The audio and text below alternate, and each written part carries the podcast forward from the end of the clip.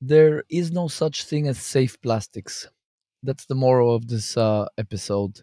This paper here I'm, I'm going to read from a little bit was published in 2015, eight years ago, and it's called Bisphenol S and F A Systematic Review and Comparison of the Hormonal Activity of Bisphenol A Substitutes. So, this was published in um, uh, 2015, eight years ago, and they did a systematic review of 32 studies. 25 were in vitro, and seven were animal studies.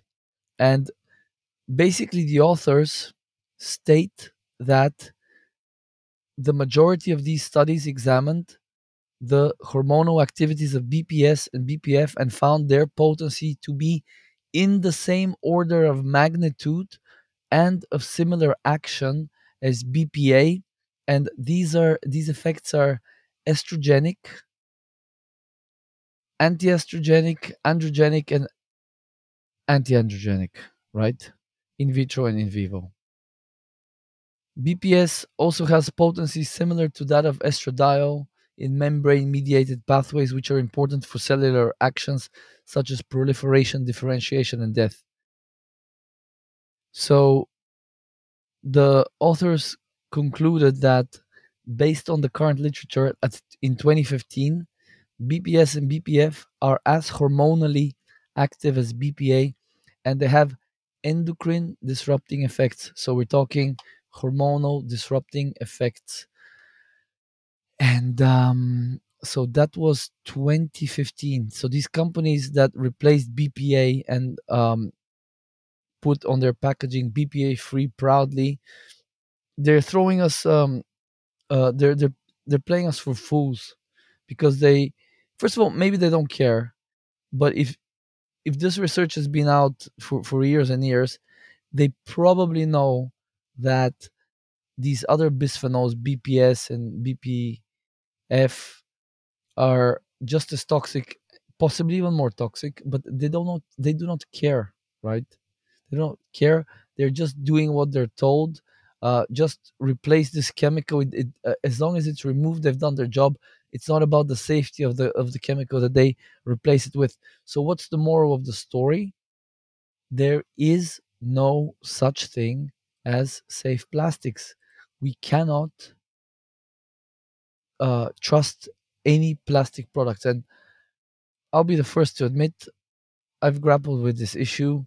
Um, when my daughter was born, I, I bought a couple of BPA free water bottles for her, and we were using them for a while. And then eventually, I bought those kind of metal thermoses, and and now I'm trying to transition to glass, uh, using uh, glass bottles for for liquids, and um, it's hard. It's hard. It's just plastics are so prevalent, and don't don't even get me started on all all the toys our kids are being exposed to.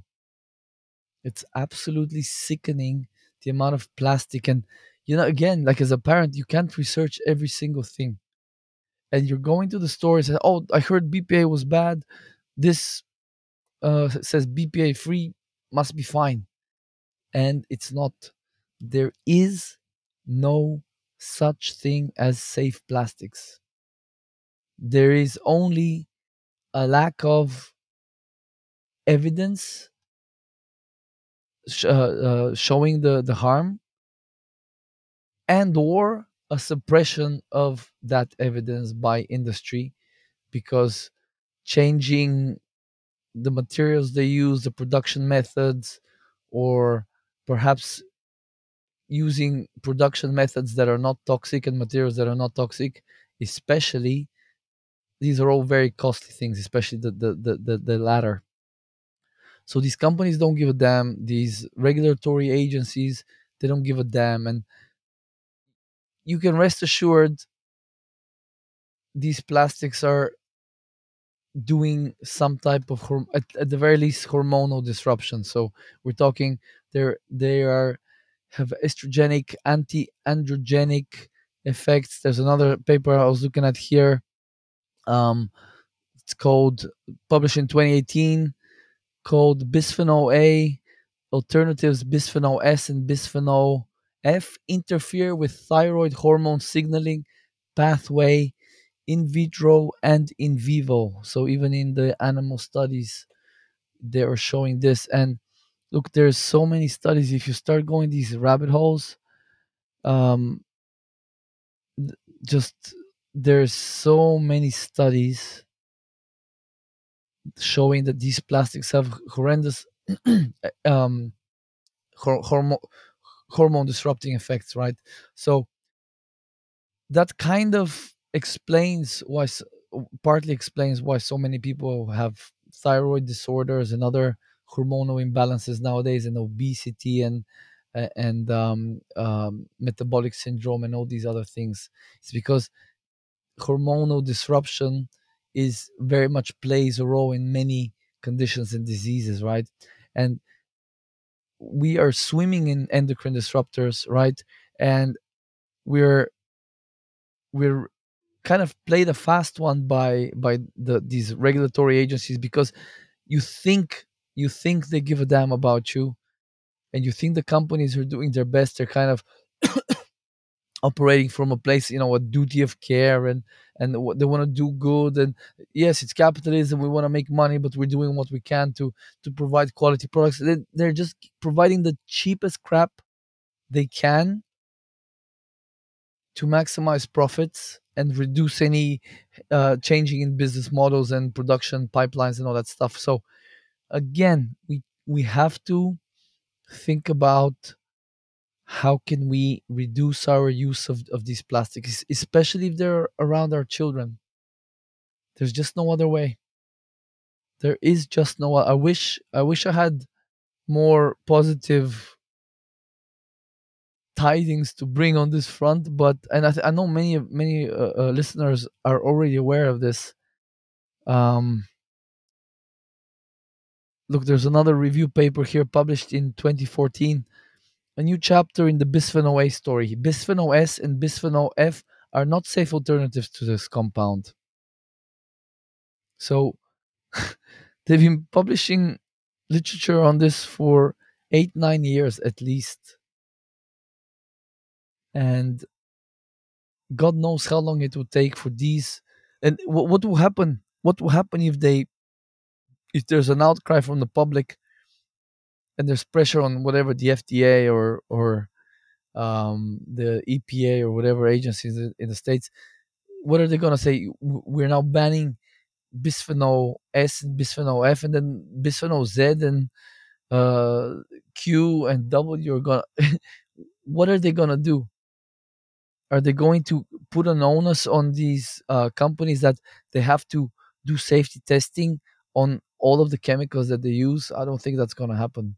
So we just have to start thinking about uh, when it comes to to children. Really, we have to reduce reduce as much as possible what plastics we buy, what we value as as as kind of as good gifts for our children, and definitely utensils and and bottles. I think that's one area at the very least, especially if there's gonna be hot food in it in them or hot drinks or uh, food that has a significant fat content because a lot of these compounds are lipophilic.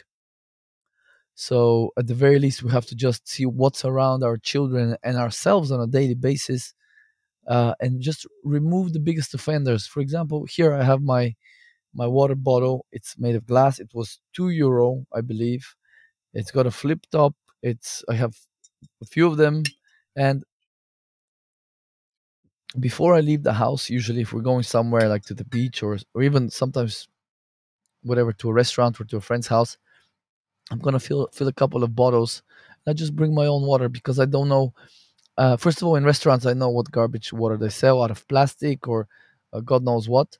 Uh, at friends' houses, most people that that I know don't really have this uh, use distillers or reverse osmosis. They maybe use a Brita filter or they buy water in plastic jugs and stuff like that. So I just bring my own reverse osmosis water in this bottle and that that kind of solves the problem. Once you get used to it, it's not really that big of a deal. You enjoy the the, the taste of, of of your own water that you're used to, and not some kind of weird plasticky, smelly, weird water from from a plastic bottle. Let's say in the restaurant or or at the zoo or wherever you are.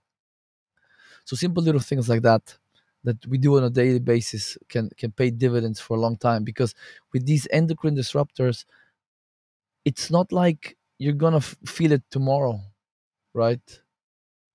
they these are toxic exposures that accumulate over time and then you're going to have at first unless it's an acute exposure you're going to have nebulous vague hard to define symptoms it could start with just fatigue or trouble sleeping or or loss like general loss of libido or just something very difficult to pinpoint and usually we go like that for months, years, and sometimes decades before an overt diagnosable pathology develops, and then we can go get the diagnosis. And usually, then we're we're not even di- uh, we're, we're not even helped. Then we're just kind of the the symptoms are treated or um, it's made worse. so we have to understand we're getting sick. The reason people are so sick and unhealthy nowadays is there are very few reasons the the biggest reasons are nutrient deficiencies, nutrient excesses, or certain excesses of certain things in the diet, like polyunsaturated fatty acids. Uh, that's a big one, and um, just toxicity from dozens and dozens of daily exposures that individually are tiny, but cumulatively are are really big. And they really accumulate over time and they deplete energy reserves antioxidant reserves nu- nutrients uh, minerals vitamins over time they deplete those things. And then when you start getting depleted and usually it takes it can take 10 10 15 years uh, of, of being an adult for that to happen. And then we're 35 40 and 50 whatever and then we start developing problems and we're told it's because you're getting old well Mm, to an extent, maybe, but a lot of it is because we've been accumulating a lot of damage, dysfunction, uh, and toxicity along the way that we've we're con- uh, more and more unable to properly detoxify and repair the damage. So when it comes to our kids, yes, you might not see problems now, but if you look at kids uh, getting um, um uh, entering puberty earlier or having uh, uh, weight issues and a ton of other stuff going on, a lot of that stuff is hormonal, hormonally mediated. And what are these things that we're talking about here? Bisphenols and plasticizers and a bunch of other things. They're endocrine disrupting chemicals, hormo- hormonal system disrupting chemicals. So we really have to start looking at what is where is the low hanging fruit or where the big impact areas in our daily day-to-day life that we can start to to make some positive changes and it could it could literally be just whatever you have in the house it stays let's say you just replace the plastic bottles that you use right? And the, and the, the shakers the gym shakers and you know those uh, protein shaker shakers whatever uh, it could just replace those. And just don't try not to buy plastics for your kids or, or whatever plastic items you, you buy. Think about do i do i really need this? Is there a, a wooden alternative? And just kind of start making making little changes like that. Over time if a lot of if dozens or countless of minute toxic exposures um, add up negatively over the months and years and decades likewise a small change here a small change there removing toxic exposure here removing toxic exposure there also positively accumulates.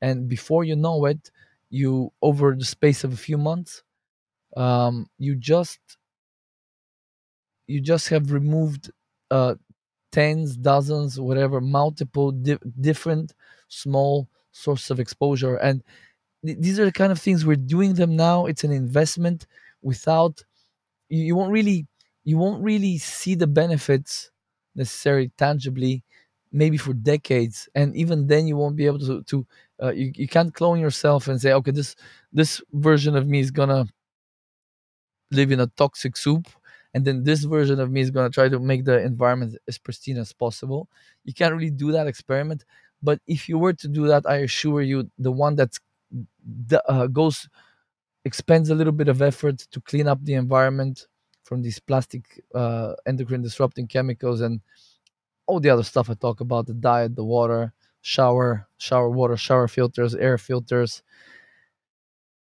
The more of those things you do, the more likely you're going to be healthy and thriving into old age, and your kids will also be healthy and thriving into old age. Otherwise, it's it's much more likely we, we're we're just gonna become statistics like all the other folks succumbing to the countless thousands of diseases that we now have developed in the modern world that uh, many of which didn't even exist 200 years ago so think uh, that will be a short one today. Again just to summarize there are there is no such thing as safe plastics.